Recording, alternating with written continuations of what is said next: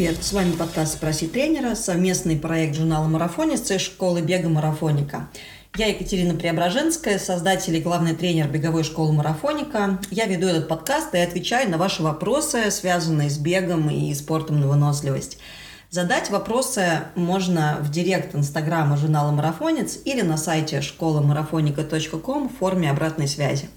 Присылайте ваши вопросы, и я обязательно на них отвечу.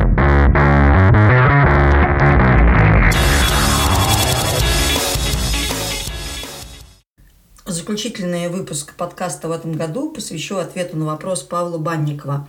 Вопрос длинный, поэтому зачитаю его. А, прошлый сезон закончился, сейчас межсезонье, пора выбирать себе тренировочную и гоночную обувь. Зайдя на любой сайт по продаже кроссовок, читаю характеристики и замечаю, что повально все кроссовки имеют дополнительную амортизацию. От зефирной до пудинговой. И вот у меня возник вопрос, насколько нужны кроссовки с дополнительной амортизацией. А, Павел, большое спасибо за вопрос. А, давно хотела поднять эту тему в подкасте и, в общем-то, сегодня это сделаю.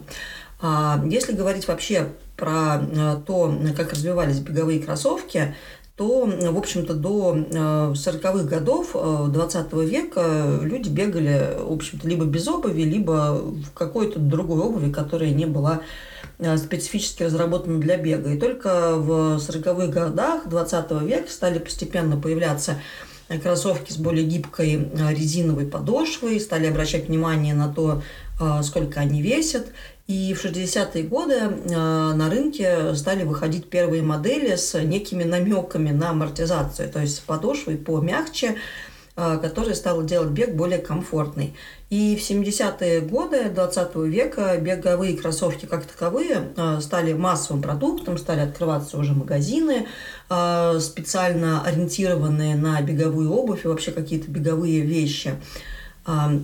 И в 80-е 90-е годы, в общем-то, вся эта индустрия взяла тренд на э, некий комфорт и на амортизацию. Например, в конце 90-х годов вышли первые модели а, кроссовок Nike Air да, с э, дополнительной амортизацией воздухом. Э, на тот момент бег становился все популярнее и популярнее, и, э, в общем-то, маркетологам, да и не только маркетологам, да, именно производителям беговых кроссовок было э, выгодно обувать э, как можно больше людей в беговую обувь. То есть чем людей, люди вообще будут больше бегать, тем, естественно, будут больше продажи. Поскольку далеко не все люди бегали с детства, естественно, и начинали бегать в определенном возрасте, когда уже имели некоторые проблемы и с суставами, и с мышцами, возможно, имели лишний вес, или же просто не были готовы да, к тому, чтобы просто взять и в одночасье побежать. Естественно, амортизированные кроссовки делали вот этот вот процесс для них куда менее болезненным и в прямом, и в, и в, прямом, и в переносном смысле более комфортным, ну и, в общем-то, бегать на более мягкой подошве, естественно, было более приятно. Таким образом, больше людей стали Э, приходить в бег, я имею в виду любителей, да, а э, продажи э, беговых кроссовок росли. А так продолжалось до 2004 года, когда Nike вышел на рынок с моделью Nike Free Run, совершенно новым концептом босоногих кроссовок, то есть минимальная амортизация. Изначально, причем они создавались как некий инструмент для развития Э, мышц стоп, э, ну, скажем так, для того, чтобы э, можно было усовершенствовать свою технику бега.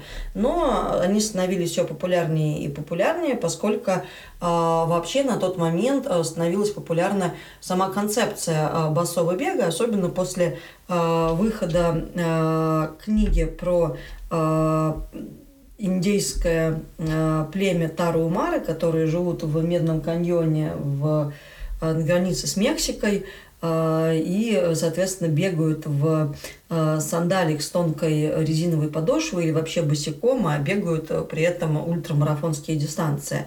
На тот момент люди стали обуваться, опять же, в минималистичную обувь, даже стали выходить на рынок такие бренды, как Vibram, и, соответственно, люди стали постепенно пробовать вот эти босоногие кроссовки. Как ни странно, у многих людей стали возникать проблемы с суставами или же с мышцами стали возникать травмы. Поскольку стандартно люди просто брали вот эти вот босоногие кроссовки и после обычных амортизированных беговых кроссовок надевали их и пытались в них бегать столько же, сколько они раньше бегали в амортизированных кроссовках. Естественно, их ноги, мышцы их стоп не были к этому готовы, и зачастую возникали всякие травмы, типа воспаления надкостницы, например, или э, растяжение ахиллового сухожилия, ну и прочие травмы, там, коленки могли начать болеть. И э, достаточно скоро, в 2009 году, на рынке появилась э, Хока, которая скажем так, провозгласила противоположную концепцию. Наоборот, кроссовки будут максимально комфортными, удобными, а, мягкими, амортизированными, не гнущимися, и, в общем-то, всю работу делать за вас. Вам остается только подтягивать э, ноги и опускать их обратно на землю, а, в общем-то, все, что касается работы стопы, будут брать на себя кроссовки. А, это стало, естественно, супер популярно, поскольку люди любят комфорт, э, люди любят меньше чего-то делать сами, и э, когда работа делается за них. Ну и, соответственно, уже в конце 2010-х годов, да, э, скажем так, э, ближе к 2020 году, э, массово на рынок вышли кроссовки с карбоновой пластиной, которая еще дополнительно делает работу за вас. То есть там очень мягкая пена, а карбоновая пластина направляет вот эту вот амортизацию и так называемый возврат энергии, и таким образом вы можете бежать быстрее, затрачивая те же самые силы. Но это абсолютно не гнущиеся кроссовки, соответственно, стопа там а, полноценно работать не может. В общем, к чему вся эта предыстория? Рассказываю я ее потому, чтобы стало понятно, в общем-то, насколько хороши или же плохие кроссовки с амортизацией и что с ними делать. А вообще изначально бегать мы можем и босиком. И э, дети прекрасно бегают босиком, у них не возникает никаких с этим проблем, а у них не болят после этого ноги. И если брать, там, я не знаю, например, кенийских детей, так они вообще по 5-10 километров бегают э, каждый день в школу и обратно абсолютно босиком, или же в совершенно сношенных кроссовках, которые до этого поносили э, много километров белые люди в Европе, и потом они постепенно перекочевали в Африку. Соответственно, э, нельзя сказать, что они там все травмированы, наоборот, э, известно то, что э, многие, во многих африканских странах воспитываются лучшие бегуны. А, соответственно, физиологически мы можем бегать и босиком. Но тогда возникает вопрос, почему, если мы начинаем бегать босиком или в кроссовках с низкой амортизацией, нам это, во-первых, некомфортно, во-вторых, а, больно, банально, да, и могут возникать травмы. Но ответ здесь очень простой, потому что с детства мы а, обуваем своих детей и надеваем сами Э, кроссовки, э, ну или не только кроссовки, а вообще обувь с амортизацией или с негнущейся подошвой, поэтому мы, в общем-то, выключаем э, мышцы стоп Э, из работы. Они не развиваются достаточно, и они э, не выполняют ту работу, не готовы выполнять ту работу, которая природой они, э, скажем так, которая природа им предназначена выполнять. То есть, по сути дела, стопа содержит в себе, там, по-моему, 52 кости, сухожилия, суставы и так далее. И вообще это такой идеальный с инженерной точки зрения механизм амортизации. А, неспроста э, у нас есть свод стопы, то есть скажем так, это форма арки, да, своды, то есть э, тот, э, скажем так, архитектурный прием, который используется в ситуации, когда нужно, э, чтобы конструкция держала на себе огромную нагрузку и выдерживала ее. Поэтому наши стопы физиологически приспособлены к тому, чтобы амортизировать. Э, более того, они это могут выполнять лучше, чем любые другие части нашего тела. В частности, колени нам нужны для того, чтобы садиться, вставать, ну, не знаю, может быть, там цепляться за э, ветки деревьев и висеть на них, но явно не для того, чтобы нести э, нагрузку э, при амортизации да, или при беге как таковом. Однако, поскольку с детства мы эти мышцы не развиваем, они постепенно выключаются. Более того, мы не даем развиваться и, скажем так, другому аспекту, заложенному природой в стопы. Я имею в виду то, что в стопах находится огромное количество нервных окончаний, так же, как, например, и в ладонях.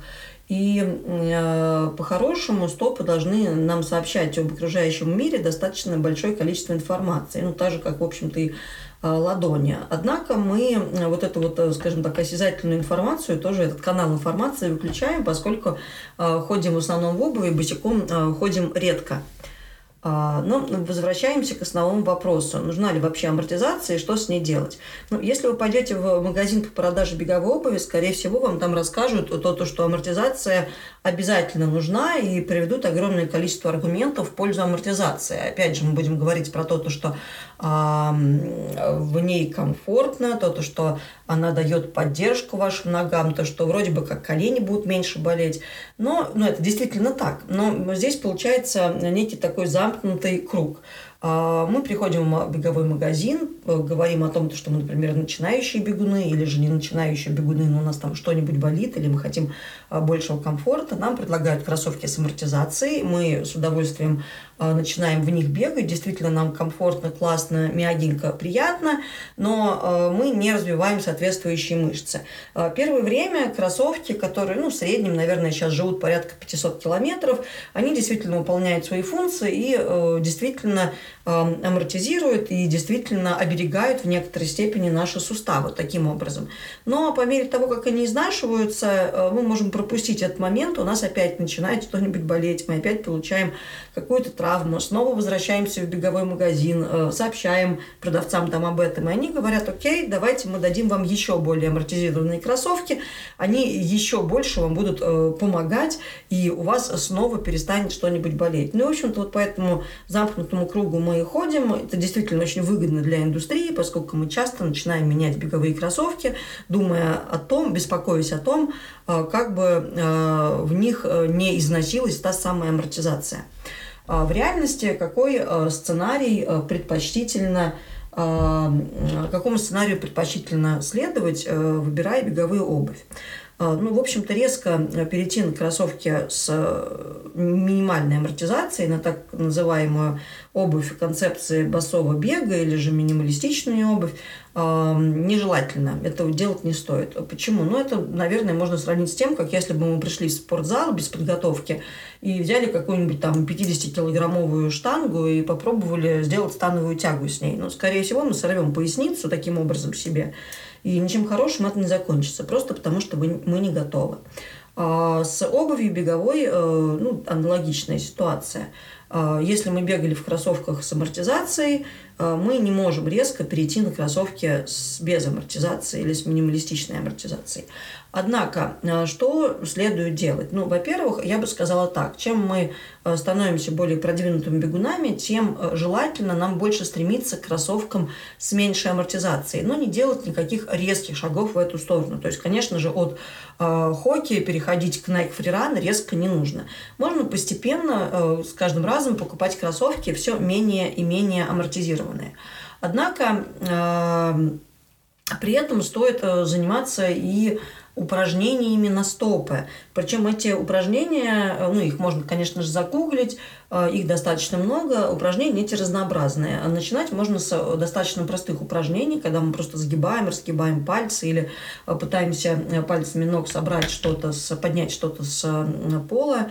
А, заканчивая более такими силовыми уже упражнениями, упражнениями на баланс, упражнениями на лестнице, когда мы просто развиваем мышцы стоп и а, также мышцы э, икр. А также очень важно, постепенно снижая амортизацию, уделять много внимания массажу и Э, растяжки, поскольку мышцы икр включаются достаточно сильно и нежелательно, э, чтобы они стали слишком забитыми и неэластичными, поскольку это тоже может э, спровоцировать некоторую травму. То есть к этому процессу нужно подходить, скажем так, разумно, размеренно, никуда не торопиться и постепенно прогрессировать в кроссовках. А при этом вот ту точку зрения, та точка зрения, которую я сейчас э, высказала, она наверняка может быть оспорена э, многими бегунами, возможно, даже тренерами и уж точно продавцами обуви. А, и более того, э, надо сказать, что сейчас очень сильно популярны кроссовки с карбоновой пластиной. Об этом я рассказывала а, несколькими выпусками назад, высказывала свою точку зрения по поводу таких кроссовок. И э, это действительно очень амортизированные кроссовки. Но здесь уже другая крайность. И здесь э, уже могут возникнуть иные проблемы, даже если мы, скажем так, ну, по идее должны были бы обуть амортизированные кроссовки с карбоновой пластиной, они нас все, что только возможно, защищают, и нам комфортно в них бегать, ну, действительно комфортно, но э, здесь могут возникнуть другие проблемы, поскольку мы будем бежать быстрее, опять же, чем э, наше тело на данный момент готово бежать, и поэтому можно тоже получить э, некоторые травмы. А, таким образом, а, подытожу все сказанное ранее. А, в целом, в амортизации как таковой на начальном уровне ничего плохого нету.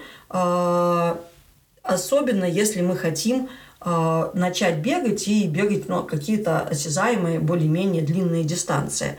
Если у нас, если набраться терпения и начинать бегать совсем коротких дистанций, то, конечно, можно сразу обувать обувь с минимальной амортизацией. Но опять же, я сейчас говорю про э, человека здорового, без э, большого количества лишнего веса, без каких-то ортопедических проблем на начальном этапе. Вот если есть все то, что я перечислила, то, конечно, есть смысл э, даже минимальной дистанции бегать в кроссовках с амортизацией и переходить постепенно, постепенно, постепенно, решая эти проблемы другими способами, а не при помощи кроссовок, а постепенно переходить к кроссовкам с более низкая амортизация и, в общем-то, рассчитывать не на производителей кроссовок, а на собственные силы.